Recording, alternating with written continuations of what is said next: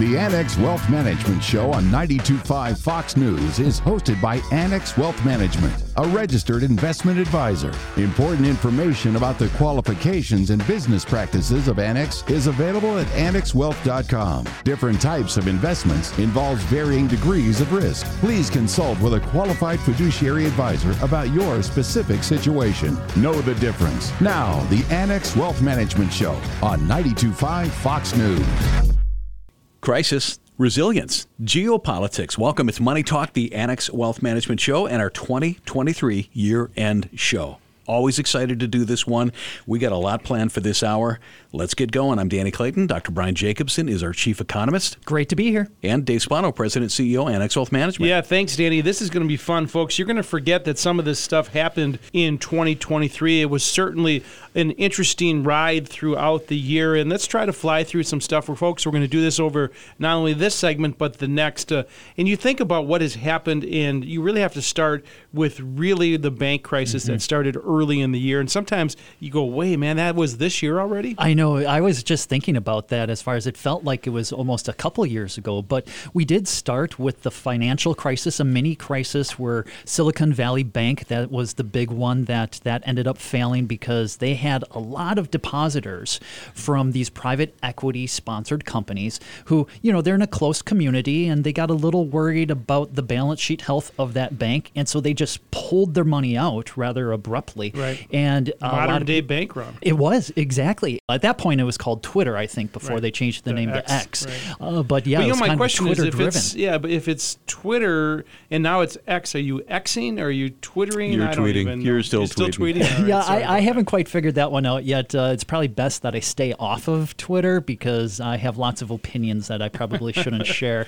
Uh, but uh, yeah, it was a modern day bankrupt. That's a great way to put it. The Fed stepped in along with the Federal Deposit Insurance Corporation to make sure that depositors were taken care of. And actually, interestingly, every press conference that Chair Powell has had since then, he has really come out and said our banking system is healthy. He wants to really reiterate that this was unique and specified and localized to those banks. Yeah, kind of like the Jimmy Stewart in It's a Wonderful Life, folks. You know, when he was having a bank run, of course, that movie was just on for Christmas, and of course, then we moved right into really the dominant conversation, which was AI and Chat GPT. It was a term that most people have never heard before. It was, and that was really fascinating as far as how Microsoft made a big investment in OpenAI as far as with this Chat GPT, so these large language models using artificial intelligence, where, you know, artificial intelligence has been around for a very long time, but it was really exciting as far as some of the breakthroughs that were made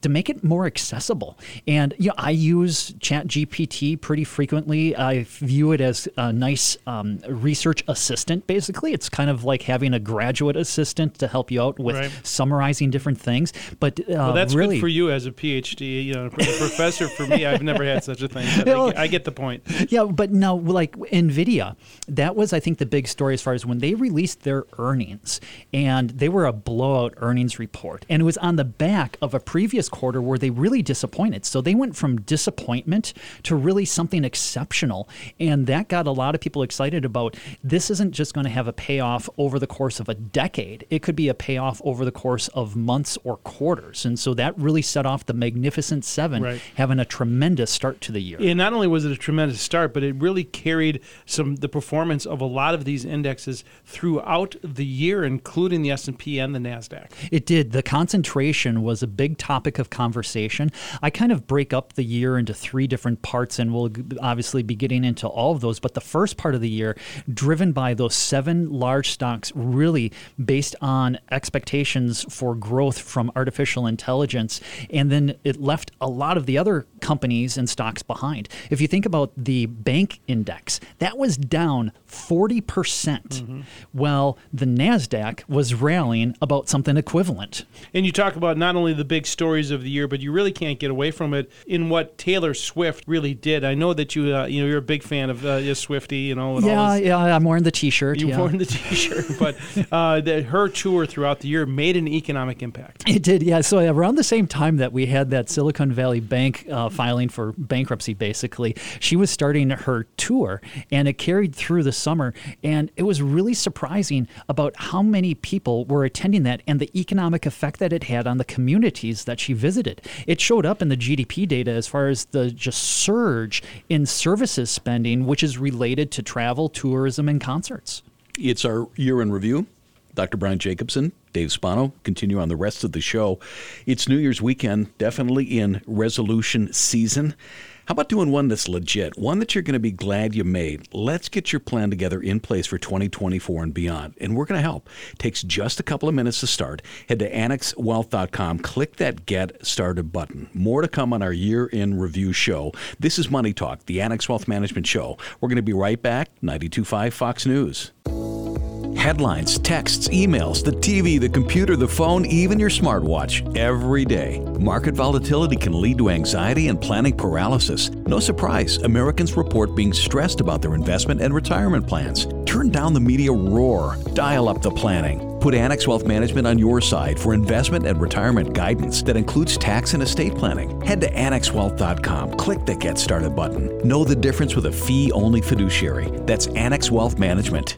Back on Money Talk, the Annex Wealth Management Show, our 2023 year end show. Dr. Brian Jacobsen's in the studio. He is our chief economist. Dave Spano, president, CEO. Yeah, thanks, Danny. You know, we were doing a recap and, of course, some of the big stories that we covered in the last segment from Silicon Valley Bank, the introduction of Chat GPT and Taylor Swift, and that was still in the beginning of the year. We haven't even moved to the second half of the year, so we're going to have to move a little quicker. And, of course, one of the big announcements was in May of this year when Dr. Brian Jacobsen joined the team. Boom, drop the mic right there. But of course, that was a big story. Thanks for for joining us. But you know, weight loss drugs were, were yeah. a big story. Of course, you don't need them, but uh, they were a big story. Drove the performance of Lilly, for example, up fifty percent. But then the, the bank story continued with JP Morgan buying First Republic. Yeah, that was really fascinating that JP Morgan had to step in and buy First Republic because back during the financial crisis, I actually remember St. Patrick's Day 2008. That's when JP Morgan bought Bear Stearns. And so it was like they kind of stepped up again. And you did have this phenomenon in the banking sector where JP Morgan really sucked a lot of deposits from these small regional banks. And I think that was really one of the lingering concerns for the balance of the year was whether or not the deposits coming out of these smaller regional banks going to places like JP Morgan and to money market funds where you could get significantly more interest. If that was going to really serve as a brake on growth, seeing a type of credit crunch. And so at the beginning of the year, people were worried about a recession. Right. And then it almost seemed like, well, maybe this is going to be the catalyst to a recession that never actually happened. But then Janet Yellen and the rest said, you know, we will stand behind him. And they actually backstopped a lot of the banks. And of course, that kind of went aside. But mm-hmm. then a big story came. And of course, Hollywood went on strike. And uh, where's, when's Yellowstone coming back? Were all of the concern. But really, a lot of those stocks did get tanked. It really did, yeah. And actually, the strikes, uh, the writers' strike, the actors joining together, and then eventually we had the United Auto Workers strike as well. There was a lot of discussion around whether or not labor was going to be a big issue going forward, as far and what does that mean for profit margins? Were people going to be demanding higher wage increases, eating into profit margins, and then that would be a headwind for the markets? But that was a fear that never really materialized because yes, workers did get higher wage increases, but it wasn't anything inordinate it was actually something that seemed somewhat justified when you look at well, productivity sure. growth. Yeah, I know, but there was a lot of talk. You'll remember about the UPS and everything, yeah. and FedEx and the rest of those companies. So we went from strikes everybody was talking about from strikes to hikes. That's right. Yes. So from strikes to the Fed rate hikes, thankfully Chair Powell had the what we call the Powell pause at the end of July and nobody really believed that it was a pause. I mean, we did when we were talking about it on our investment committee, thinking that the Fed had gone far enough with the rate hikes. Economic numbers were showing signs of fatigue, not necessarily dipping into a recession. Inflation was falling. We had gone from 6.1% inflation at the beginning of the year to ending at something closer to 3%. So a lot of progress had been made, and the Fed could justify a pause. And that's what we had at the end of July. But one of the most memorable things to me me was when the Treasury came out and they announced that they were going to be issuing a lot more debt than people were expecting because we crossed $33 trillion for the national debt. And all of a sudden, you saw interest rates go from below 4% on the 10 year Treasury to above 5%. Mortgage rates go up to 8%. And so it almost looked like we were going to have a repeat of 2022 with a bond bear market. But thankfully, that was something that it was very short lived. And those are the two big stories right there. Of course, not only was inflation at six beginning of the year, but in the middle of the year previous, it was 9%. Yes. And this Yep. last reading showed 0.1% for PCE. So that's really an annualized number somewhere in the neighborhood of 2%. So they're kind of at the target, which then, of course, drove the bond market, and that catalyst drove the stock market. Yes, that's right. Yeah, it's wonderful how this is all interconnected through these big stories where you had inflation going from 9% in 2022. We're getting close to the Fed's target, the Fed being on pause, and interest rates coming down, fueling the market rally. So that's really, it's almost like this year where it's uh, all's well that ends well as far as the rally. It really broadened as well, which I think is kind of an important thing. It went from being very narrow to much broader. And it's going to really set up the story for 2024, which we're going to do at the end of the hour. Looking forward to it. This is our year end show. How about putting things in order for 2024 and beyond? This would be the weekend to suggest it. Make a resolution. It's a great way to start New Year. AnnexWealth.com. Click that Get Started button. Coming up next, our most popular segment of 2023, hands down. This is Money Talk, the Annex Wealth Management Show, 92.5 Fox News. Losing sleep lately? The job, the house, the headlines, or investments? How about the feeling your investment partner isn't a partner at all? They might be operating in someone's best interest, but that someone isn't you. It's time for Annex Wealth Management. It's easy. Head to annexwealth.com, click the Get Started button. We work in your best interest as a fiduciary. That commitment runs so deep, we put it in writing. Does your advisor do that? Know the difference with Annex Wealth Management. Start at annexwealth.com. Know the difference with Annex Wealth Management? Brandon Lehman, Director of Annex Private Client. Welcome back. Danny, Well, let's start there. What's the best way to describe Annex Private Client? it's a part of Annex that really caters to the high net worth, complex situations that have a lot of moving parts.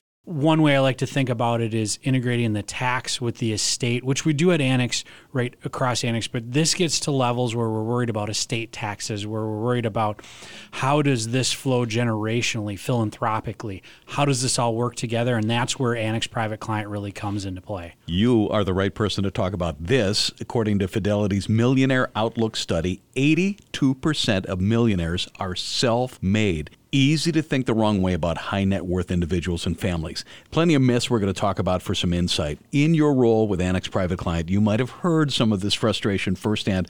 The first millionaire myth is if you got a high salary, you are set for life. Yeah, so that is a huge myth on multiple levels. But the first and foremost is what we've noticed, and it's not all people, but people tend to grow into their income. So the key to this, the key to make that millionaire status, right, is savings. What you see from incredibly successful people is this laser focus on savings. They might make a lot, but they sure save a lot. And it's not just 401k. They look at 401ks, yes, it's that tax advantaged opportunity to save, but no, we're doing a lot more saving somewhere else inside of an opportunity to grow so they can reach those early retirement goals. Millionaire myth number two it's all luck. And let me tell you, blood, sweat, tears, right? It is all about how much they pour into their lives. Let me take a step back. What I mean by that is a lot of these millionaires are actually business owners, and it's blood, sweat, and tears of 10, 20, 30, 40, in some instances, 50 years of pouring their souls into their business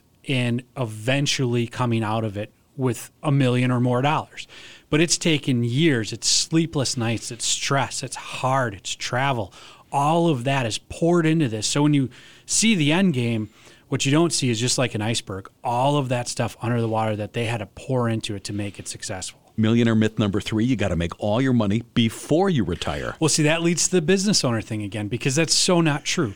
What you tend to see is yes, they might cash flow really well right before retirement, but really it's after retirement, quote unquote, is all defined and all relative on what you want to do. But when they sell that business, when they finally monetize all that hard work of 20, 30, or 40 years. Brandon Lehman, Director of Annex Private Client, an offering from Annex for clients with high net worth and complex challenges that come along with that. Millionaire myth number four you got to have a fancy college degree. To be fair, a lot of folks do have degrees, but is it fancy? Typically not. Is it high end? Typically not. It's the will and the drive to build a successful business and focus on that and put all your heart and soul into building something successful. That is how they reach these levels. That is how folks have gone from nothing, in some instances, literally nothing, to multi-million dollars because blood sweat and tears that they just did year over year over year. Now yes college helped you know some instances but some of these folks didn't go to school. I, I can think about easily a handful of folks that i know that have become incredibly wealthy that didn't end up going to college Millionaire myth number five they work for big banks, law firms, and tech companies. Well, I think this ties right back into myth number four, which is just they tend to be business owners.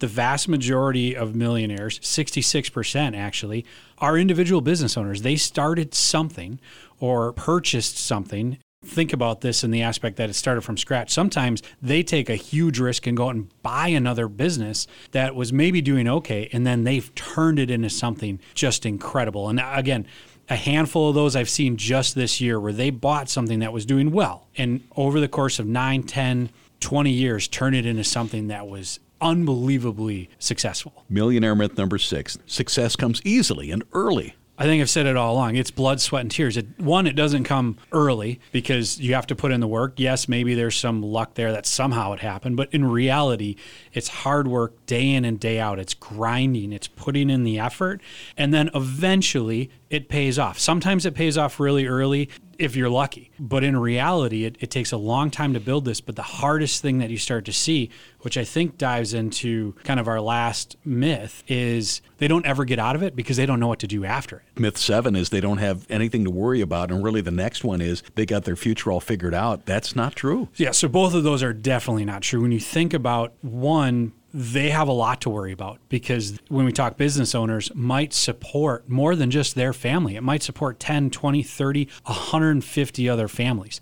that weighs on their mind all the time is the decision they're making right not just for them but for everybody else that relies on that company the second thing is, do they have it all figured out? Absolutely not. That is why they come to us because they are really good at what they do, incredibly successful. But do they understand how their decisions, their tax choices, their estate choices impact all of that? That's where we come into play when you look at the wealth strategist team we have at Annex Private Client to really factor all that in, laser focused, and help build really what is next.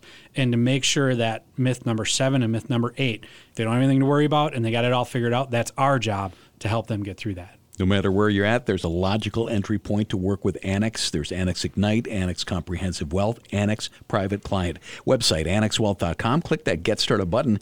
Brandon Lehman, Director of Annex Private Client, thanks for jumping on. Danny? In a recent study, over one third of millionaires predicted their ability to feel financially secure in retirement is going to take a miracle. At Annex Wealth Management, we believe a plan, not a miracle, will help increase your retirement confidence. Our team of experts gets to work using leading edge technology to build a comprehensive plan covering investment, retirement, tax, and estate planning. And Annex doesn't have products to push with hidden fees or commissions. There's too much of that already. More planning, less miracles. Build confidence with Annex Wealth Management. AnnexWealth.com. Time for Ask Annex. As always, got a question for us. You head to the website, annexwealth.com. Look for the Ask tab. In the studio with us today, Fred Coleman, a CFP and a wealth manager at Annex Wealth Management. Welcome. Danny. And we got Matt Morsey, investment team manager, also a CFP. Good to see you. Hey, Danny. Good to see you as well. Question number one: If the S&P 500 is at or near a record high, wouldn't this be the worst time to invest in it? Yeah, not necessarily. And I kind of say this first part a little with a little bit of glib, but in order for something to be at an all-time high, it has to pass up an all-time high. So if your stock or indices at an all-time high today and it's up, that means yesterday was probably an all-time high and would have been a good time to buy because you're up today. Obviously, very short term with that thought process. But what I would look at it is that you tend to see a lot of trends in that. So if an S&P is going to hit an all-time high, a lot of times in certain years, you're going to see a lot of them kind of in a row or in a short time period. So there's usually a lot of momentum behind it that's pushing it up to those all time highs. What I would really be concerned about, though, is what's the valuation of that stock or that indice, and how does that relate to what it has been in the past? So when you look at something like the S&P 500, a lot of times you look at a PE ratio, and you can see where it is today, and you can look to see what is their long-term average. Is it elevated today? Is it normal today, or is it under? It could even be underpriced from a valuation standpoint. And then I would look at why is that the case, and what do you see about it going forward. Price is one thing, but the value that you're getting getting into that industry or that stock is another thing. And I wouldn't let an all-time high stop you from getting into it because it likely will lead to other ones. Okay, question two on Ask Annex. If I have a regular schedule of DCA investments about the same time each month, would it be even more efficient to pick down days in my investment time zone that hopefully maximize my average cost? Yeah, it depends uh, in my mind in terms of what you're trying to do and what your end goal, what that is. One reason to DCA, especially if you're controlling yourself, is to let the emotion out of it. And we should probably explain DCA. Yeah, great point, Danny. DCA stands for dollar cost averaging. Most people would think of it as something they do like in their 401k. They get money coming in every two weeks or twice a month from their paycheck, and it's averaging into the market. Or maybe you have a block of money that you're putting in and you're doing the same amount on a regular basis. From this standpoint of trying to time it on down days, what I would really try to stay away from is letting your emotion decide that because if you're going to try to, to put in more when it's down or speed it up when it's down, are you going to do the opposite effect if it's up during the month? Are you not going to put that money in because now it's up and you're not getting as good of a price on it? But theoretically, it's a process that I would like if you keep your emotion out of it. For instance, on previous Ask Annexes, you know, we've talked about having a schedule, and if the market pulls back a certain amount and having a pre-decided amount, let's say five percent for the conversation, S and P is down five percent. Now I'm going to do this month's early, and I'm going to pull that month forward. So if you take the emotion out, you have set rules that you're going to go through. I think it's a great idea. But if you're doing it because you think you're going to time it, if you think you're going to, you know, you're going to play with it, I would stay away. Yeah, and that's one of the things that I see a lot is what makes the 401k such a great investment.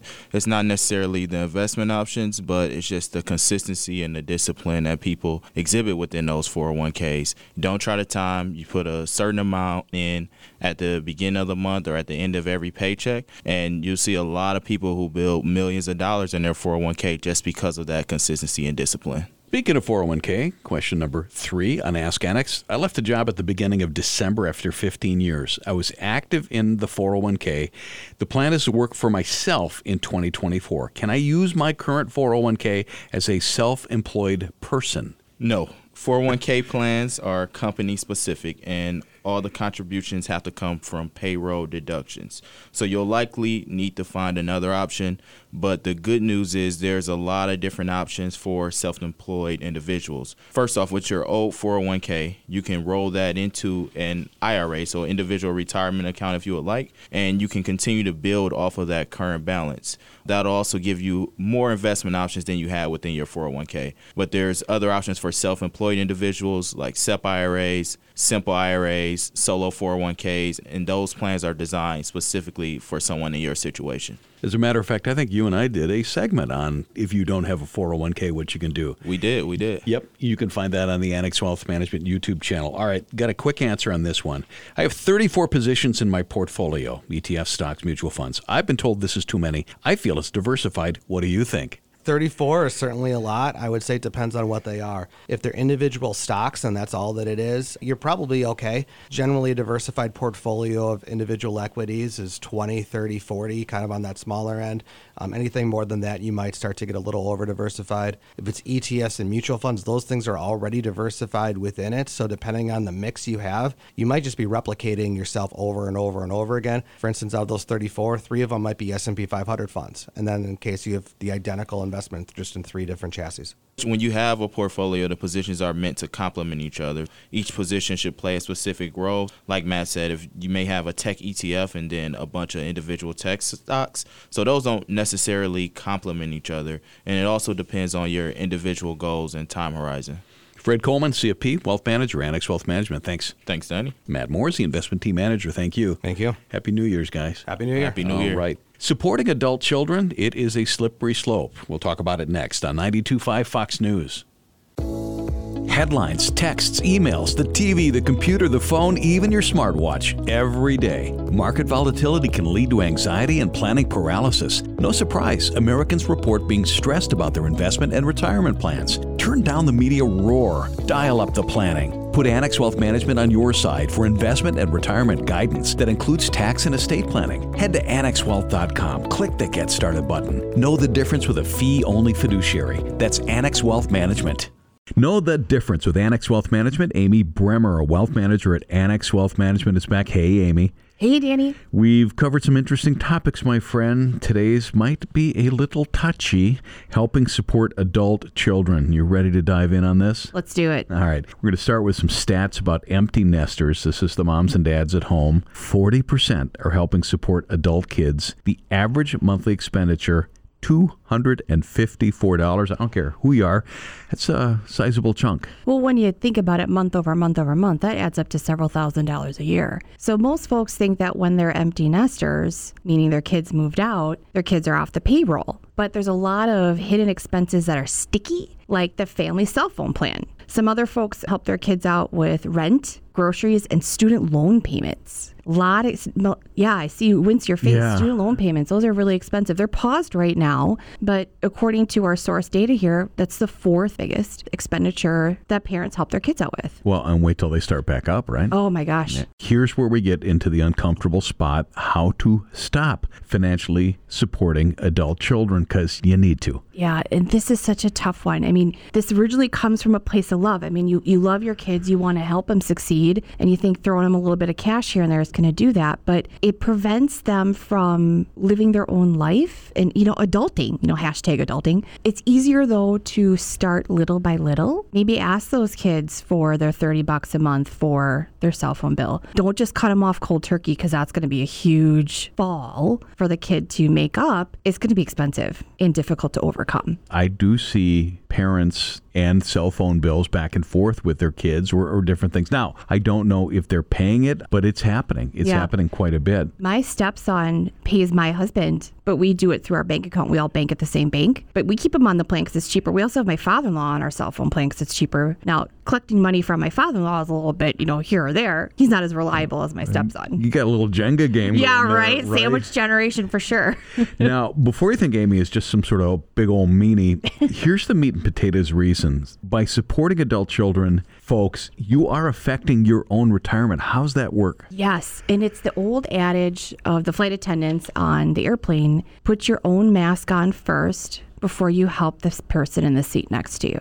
So, a lot of this comes down to checking yourself first. How is your retirement fund going? Is it fully funded? Do you have your own credit card debt or your own car payments? Things like that. A lot of times, families who help their children put their own financial health at risk. I see it quite often here at Annex when we help families on a one on one basis. Now, that's if the kids are in tough financial straits and you're able to do that. And if you're able to do that, that's fine. Mm-hmm. Probably a different conversation. You're not helping your kids by stepping in and doing it. It may be in the short term, like you said, if they're in a tough spot, but in the long term, those kids become dependent on that income from mom and dad, and it's not sustainable over time. Another example is when you have kids who are professionals and clearly have enough money to do it on their own, but it's really easy to show up at mom and dad's house, get the Costco card, and go put gasoline on your own at mom and dad's dime. Right. How about loans to adult children? Is it okay? Maybe if there's enforceable terms in place, you've got something written out? This is tricky, Danny. I'm really glad you brought it up. So, loans, if it's just a verbal agreement,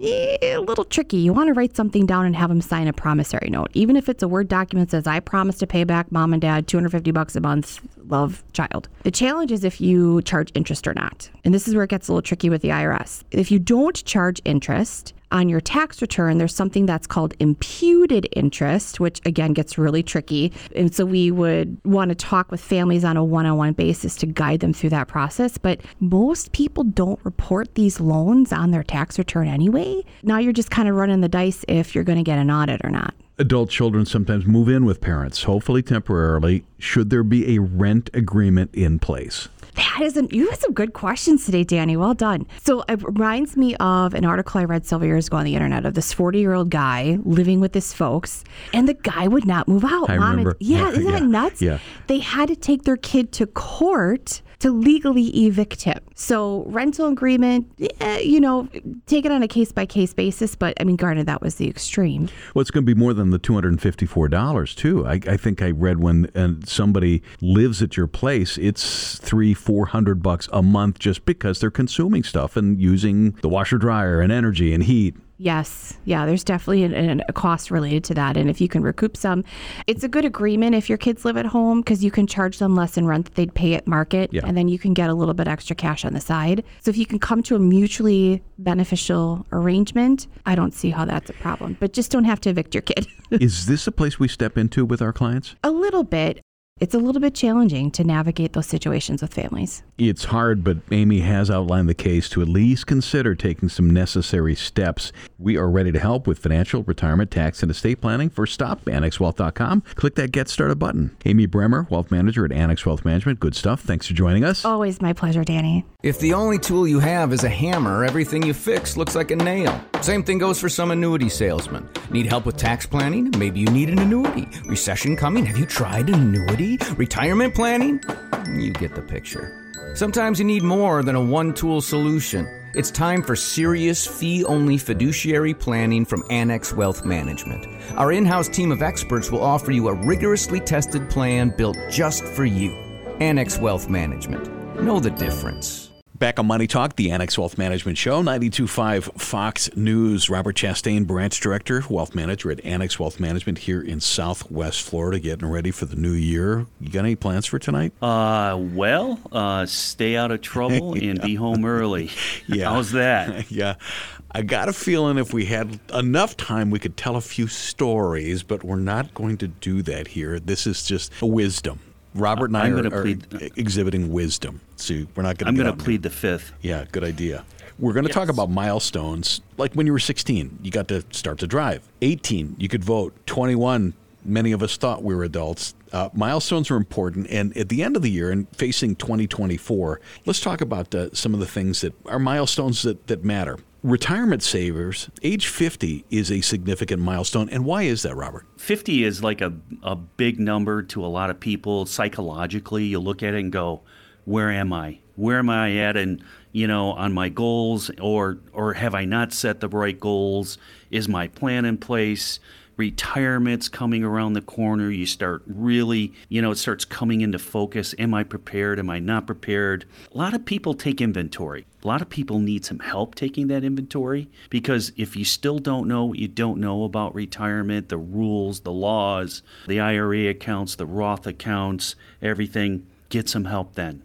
And 50, if you're going to retire at 65, you still got 15 years to recover if you need to. Okay, let's talk about the next milestone. How about 55? What happens then? Oh, 55 comes fast after 50. You know, it's, you know, they say, you know, the time the clock moves faster, even though it doesn't, it Yeah. feels like it. If you have an option of a health savings account, dump some money into it if you can. That's it's triple advantage money. It's tax free when it goes in. It grows tax free and you get to pull it out tax free if you use it for a an approved healthcare expense. So it's basically like getting a 30% or 25% off whatever your tax rate is.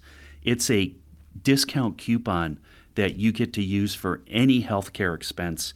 If you don't have one, it's available. Please grab it. But you don't have to wait to 55. At 55, you can start pouring more in. There's there's catch-up contributions. You can, yes. You have catch-up contributions, which hopefully your IRA plan, your your Roth plan, they they tell you about that. You're at your peak earning years, and the more that you can put in tax-free could lower your tax bracket, and then all of that money still it's it's an interest-free, tax-free loan. So take advantage of it as much as you can. We're covering milestones, birthdays which signify opportunity. How about 60? Is that a milestone? So after 59 and a half, remember if you decide to retire early, you can pull money out of your uh, IRAs penalty free. So the penalty goes away. At 60, there's survivor benefits for widows. You know, unfortunately, Southwest Florida, we, we see some of that. you know, as 50 is a big milestone, so is 60. And fortunately, I just had that one this month. And trust me when I tell you, I'm taking inventory and making sure, you know, I have all my I's dotted, my T's crossed. You know, if something happened to me, that my my wife and family are well taken care of. Hey, as far as I'm concerned, 60 is the new 40. Covering milestones, Robert Chastain is branch director, wealth manager at Annex Wealth Management, Southwest Florida. 62, there's a magic age. What happens then? So 62, it's the earliest you can take Social Security, even though although it's discounted unless it's disability. 62 is the first point that you can draw it at a much reduced rate. But if you retire and you have tremendous amount of assets somewhere else and maybe you have a shorter health outlook, all of those calculations go in if you do a plan with Annex that will try and pick the best time for you to pull from Social Security even though you can turn on Social Security at 62, if you don't have a plan, you might want to get one and let us run a bunch of different scenarios. All right, now we're to 65, an important milestone. 65 is really an important one. And the biggest thing that you cannot miss at 65 is signing up for Medicare make sure that three months before your birthday, fill out the paperwork, get it all in, you know, start looking at extra coverages or, you know, and that's something our experts can help you with. And it's, um, a lot of people find that very daunting because it's, it's a government program and uh, like our tax code it's not all straight speak as we like to say so if you need help deciphering that come see us. We're happy to talk about it. It can be complicated, but we can cut through the clutter and we'd love to help. We're ready with investment, retirement planning, tax planning, and estate planning. We do it as a fee only fiduciary. Just head to annexwealth.com, click that Get Started button. Robert Chastain, Branch Director, Wealth Manager, Annex Wealth Management, Southwest Florida. Happy New Year and thanks for joining us. Happy New Year, everybody out there, Danny, and anyone that's listening. If you'd like to call me directly, you can reach me at 239 350 6363. Mistakes we make during our lives, each decade 30s, 40s, 50s, 60s. We're going to talk about that next on Money Talk, the Annex Wealth Management Show, 925 Fox News. Losing sleep lately? The job, the house, the headlines, or investments? How about the feeling your investment partner isn't a partner at all? They might be operating in someone's best interest, but that someone isn't you. It's time for Annex Wealth Management. It's easy. Head to annexwealth.com, click the Get Started button. We work in your best interest as a fiduciary. That commitment runs so deep, we put it in writing. Does your advisor do that? Know the difference with Annex Wealth Management. Start at annexwealth.com. Know the difference with Annex Wealth Management a team segment with Keith Butler, wealth manager at Annex Wealth Management. Keith, welcome back. Oh, great to be here, Danny. Some of my best learning happens when I make mistakes, yeah. and there are plenty. I spotted an article titled The Biggest Money Mistakes by Decade, and it was about decisions we make or don't make during each decade of life. Keith, you've worked with a lot of clients, you've seen a lot of their behavior. Right. Let's talk about each phase of those lives and see if we can find some way to avoid the mistakes. And we're going to flip it around to the positive, talk about how to properly handle these phases phases. And the first one, and I guess this is really more on parents, we can blame our parents on this one, happens during childhood. And that's when we miss opportunities to educate. Yeah, I think a lot of emphasis these days is on financial literacy. And that can't start too early. I remember when I was a little kid, I just said, well, what do you mean you can't afford it? Just write a check. Eight years old or something, you don't know how it works. And teaching kids how it works, I think, is probably the biggest thing you can do, you know, early on in life. And as you get into your teens, when all of a sudden you may start to get a job and get your own checking account. But how does all of that work? You need to have the money to pay the credit card. You, yeah. All these things, which seem obvious after years and years of doing this, aren't necessarily obvious at that age. Let's move to the 20s. And this is interesting because we were talking off air about one of the suggestions, and it was choose a major with ROI, return on investment. You aren't on board with that. I'm not. I think that there's been some notion, some movement, for lack of a better word, over time to equate colleges with trade schools. I think there's a, a real value to a college education. And to take a, a, little bit of a step back, and this, I guess, really has to start in the teens, not the 20s, as you're making this decision. Do more people than necessary go to college? And it's probably true. There are a lot of people go to college that probably aren't that interested in it, and, and maybe they think, I'm supposed to do it, those are my expectations. But I think there has to be a real, honest reckoning with what are your talents? What are your interests? But for folks that can benefit from a college education, are interested in it, I think they pay dividends down the road that you can't really measure in dollars and cents. I'm not necessarily agreeing with the notion that you need to look at college as something where you get a return on the investment. If it's strictly a trade type school, then, then yes, of course. And also, as far as the debt coming out, that is something that also has to be reckoned with, and that may feed into the decision of where you go to college. I know people in their 50s that are still carrying Yeah. student debt. Yeah. That's a rough one. Talking about addressing money mistakes we make by decades, we're now into our 30s and we're talking about misplaced spending. Fancy cars, boats, toys, vacations. That's fine, Mm-hmm. Yeah. but you got to take Sounds care of the important stuff first. Exactly. And this is where I'm going to take a little bit of a step back of why we're having this discussion altogether. Is we work with a lot of people. We work with high net worth folks, but we also work with ordinary people, if you will. I meet with these folks all the time when they're getting ready to do their financial plan. Can we retire? That's the big question, Danny. Can we retire? And when the answer is yes, and they're thrilled, and I'm thrilled to be able to show this to them, is because they were setting themselves up decades in advance. And that's kind of the basis of this entire discussion. So when you get to the 30s, that's when it starts. Now, when we meet with some people that are in their 30s, doing their financial plan can get really speculative because you're talking about, you know, geez, what are you going to get in Social Security? Are you going to have a pinch? Well, truthfully, you'll probably change jobs a couple of times. You'll have some great things happen in your life. You'll have some challenges in your life between now and then. But it's starting to get that discipline, and that I think can really start in earnest. Even though you start in the beginning in the 20s, as you mentioned, the 30s is when you really start to, to do that. Start to think ahead about, okay, let's get some discipline with our 401k plan, with our saving and our investing. Let's roll into the 40s because it's kind of sort of the same story. Not enough saving and investing. And it's hard for a lot because your family is growing probably and there's lots of things to pay for. Exactly. And this is the 40s are kind of the tweeners because in the 30s it's incredibly speculative. On the 50s you can see it. And in the 40s that's that transition Sure. period between where retirement is this bizarre concept for old people to oh wow, I need to start thinking about this. And yeah, it is a lot of the same issues as in the 30s. Your kids are getting older, they're getting more expensive, and then you kind of have to balance all of that with a good financial plan and a realistic view of how much you can be spending.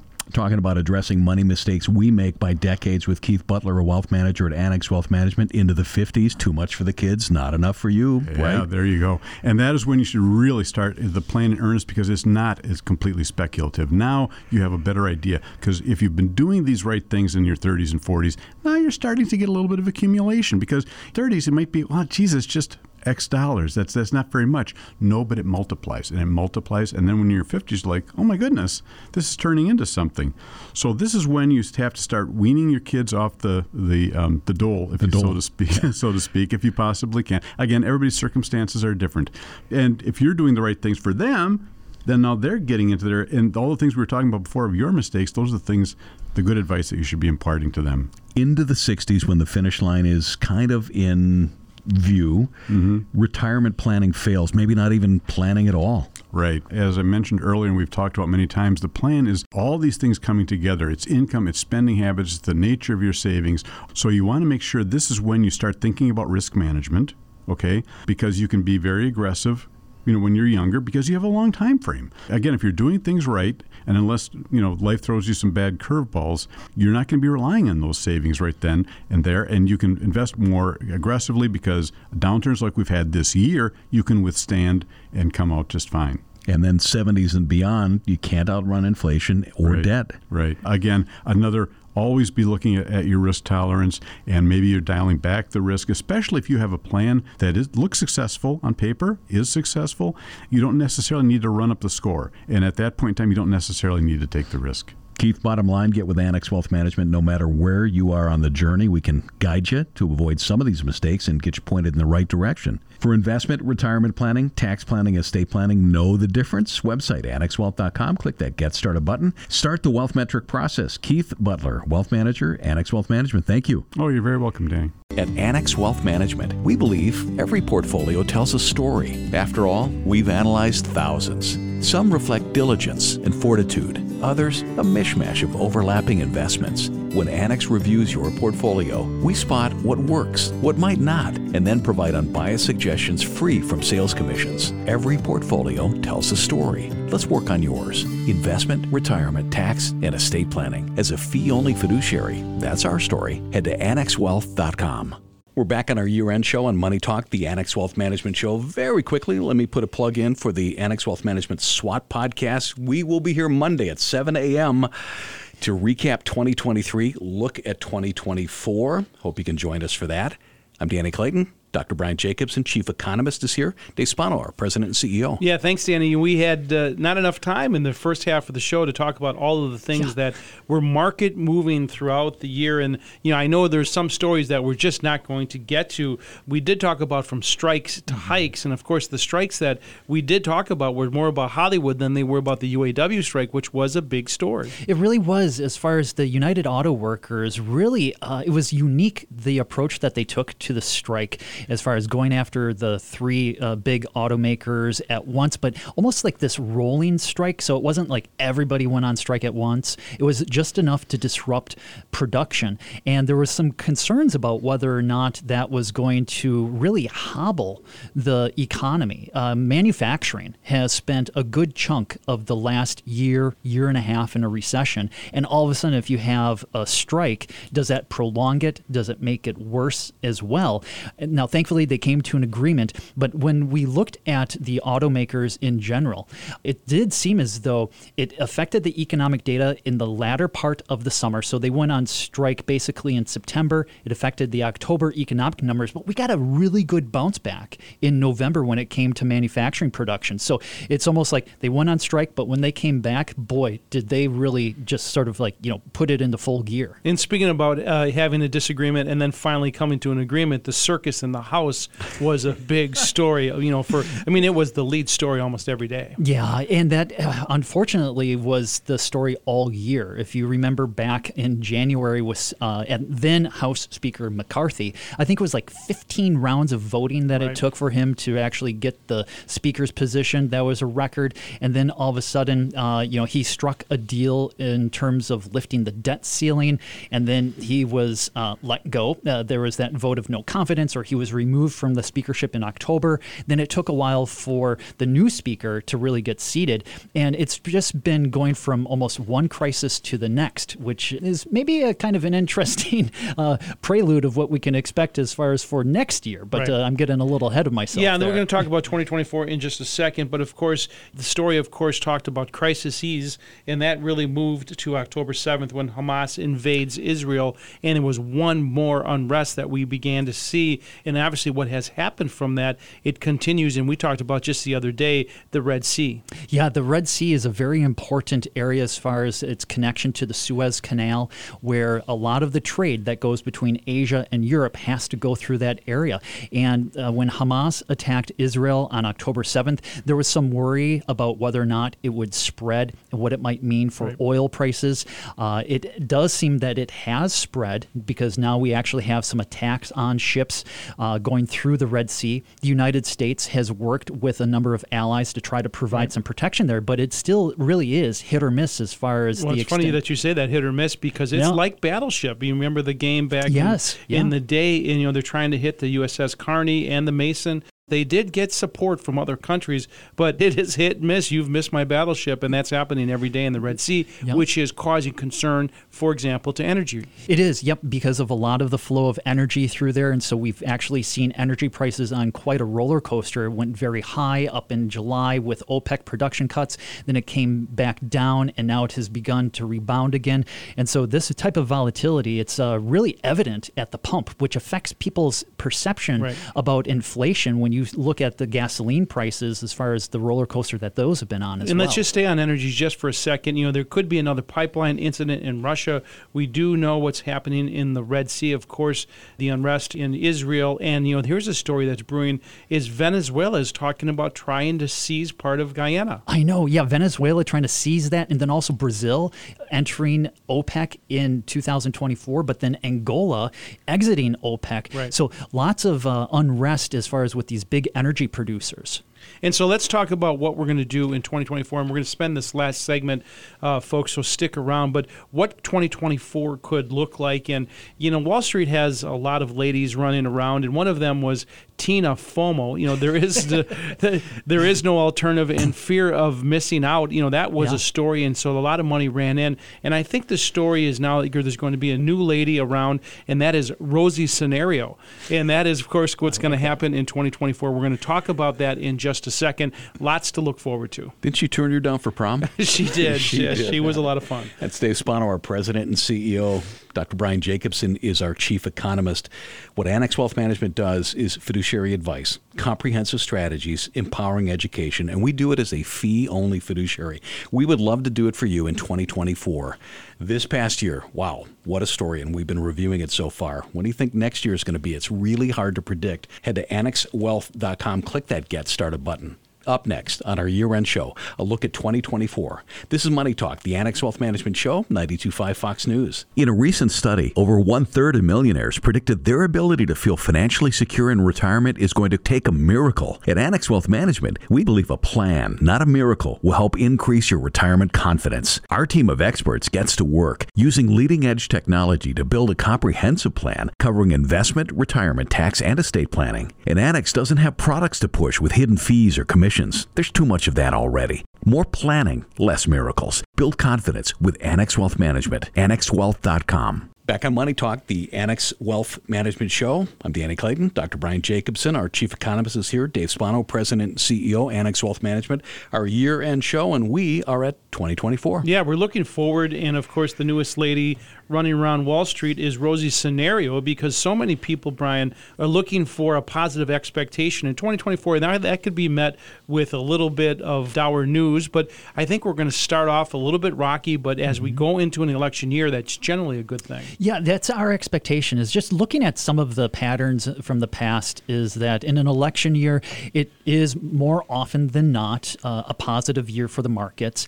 And interestingly, when you break it down by month, uh, it's usually the end. So after you get through that election, and so as, as Todd Voigt, our chief investment strategist, has oftentimes reminded us, is that with an election, you have a date certain. You know when this uncertainty is going to be resolved. It's going to be in November. Hopefully. Yeah. Hopefully. well, that's Yeah. true. That's a good point. Yeah. I, I think a couple years ago that was tested a little Right. bit. But, uh, you know, it, with the campaigning, I think that it's really going to be important for investors not to get their personal politics really reflected in their portfolios, right? That's one thing that we really try to work on is trying to focus more on what are policies, not parties, and also not to have the politics infect the portfolios. And it, that has happened. You know, we've been doing this for a long time, and people do invest their politics, and that is often dangerous. I can tell you, on, for for years, you know, when this president gets in, the world's going to end, or this president gets in, and things are going to go to hell in a handbasket. Yep. It really comes down to: do the companies that we watch do they increase their sales? Do they increase their profitability? And speaking of that, interest rates are a big part of that, Yes. and they have headed back to normal. They have, yeah. We are on this long off ramp towards normal, where the Fed has hiked rates to between 5.25 and 5.5 percent for its target. And the Fed has indicated that by the end of 2024, it thinks that it can cut rates by about, uh, let's say, down to around, um, you know, four and a half, maybe four and a quarter percent. One of the issues that we have on our investment committee is that the market seems to be a little bit too excited about rate cuts, about how many we might get. So instead of And three, does the Fed react to the market, or is the market reacting to the Fed? And I think it's the other way around. Yeah, yeah. Well, and, and the market has really now said, hey, six rate cuts in 2024. The Fed is insisting it's probably three. Maybe we need to split the difference. But in that tug of war between the Fed and the market, uh, that does oftentimes bring volatility to the markets. And I'll tell you a really positive part of this is when the interest rates went back up. Remember, you used to have to walk into a bank and see your CD rates that began with a decimal Yes. point. Well, they got up to 5%. And so savers were rewarded. Mm-hmm. And that meant that a lot of money went on the sidelines. As much as $3 trillion is sitting on the sidelines, Yep. which may find its way back into the equities market. That is one of our expectations is that with so many people who have been sitting on the sidelines that they are likely trying to reallocate as we go into the new year, that that should provide hopefully some support to the broader equity markets. Uh, there are obviously all sorts of worries still on the horizon. It's why bull markets climb a wall of worry. There's right. always something to worry about, but we do think that if the Fed is going to not be uh, reactive to weakening economic data where it's reacting to lower inflation, that could be a positive for the overall yield, not just for equities, but even for fixed income. You know, in the story, of course, that we just got pounded into oblivion was inflation. I mean, every ad that you heard yeah. from HVAC to Windows to everything else was talking about inflation. We were talking about inflation, yeah. and it does look like the Fed has got that under control. Yes, yeah, we do expect that we are going to get towards the Fed's 2% target. And I think it's important for investors investors to remember that lower inflation doesn't require lower prices. It just requires them to stop rising so quickly. So don't expect that you're going to see the price of milk, the price of haircuts. Don't expect to see those decline as inflation goes down because that's not what lower inflation means. It just means that they will stop rising right. so quickly. Rate, rate of change. Exactly yep. right. And of course, as we look into the rest of the year, there's a lot of opportunity that cash coming back in perhaps avoiding the recession altogether with positive GDP, interest rates coming back down. It is setting up a positive scenario, but you've got to be aligned correctly. And that really starts with knowing how your portfolio is positioned. And that is really what people should do at the end of the year right now. Yeah, it's a great opportunity to really take stock and maybe make that New Year's resolution to contact us to do that portfolio review. Is, is it positioned in a way that's aligned with your longer term financial goals? Because too many people are so myopic and focused on the short term ups and downs, and they're afraid that they miss the the, the short term moves that they really miss out on those long term opportunities. So 2023, folks, was a good year. I hope that it was fine in your family as well. We appreciate the opportunity to talk to everybody on a weekly basis. We appreciate especially our clients. Danny, thank you for everything you did this year. It was a phenomenal year. I appreciate it. Brian Jacobsen, Chief Economist, thank you. Thank you. Dave, thanks for your leadership. Appreciate it. Happy New Year, everybody. Better financial habits in 2024. Maybe that's what you need. We'll be your partner. We'll get things done. You can make this resolution happen. It's annexwealth.com. That is the place. Click that Get Started button. Have a great week. This is Money Talk, the Annex Wealth Management Show, 925 Fox News. The Annex Wealth Management Show is hosted by Annex Wealth Management, a fee only registered investment advisor. Important information about the qualifications and business practices of Annex is available at annexwealth.com. Different types of investments involve varying degrees of risk. Please consult with a qualified fiduciary advisor about your specific situation.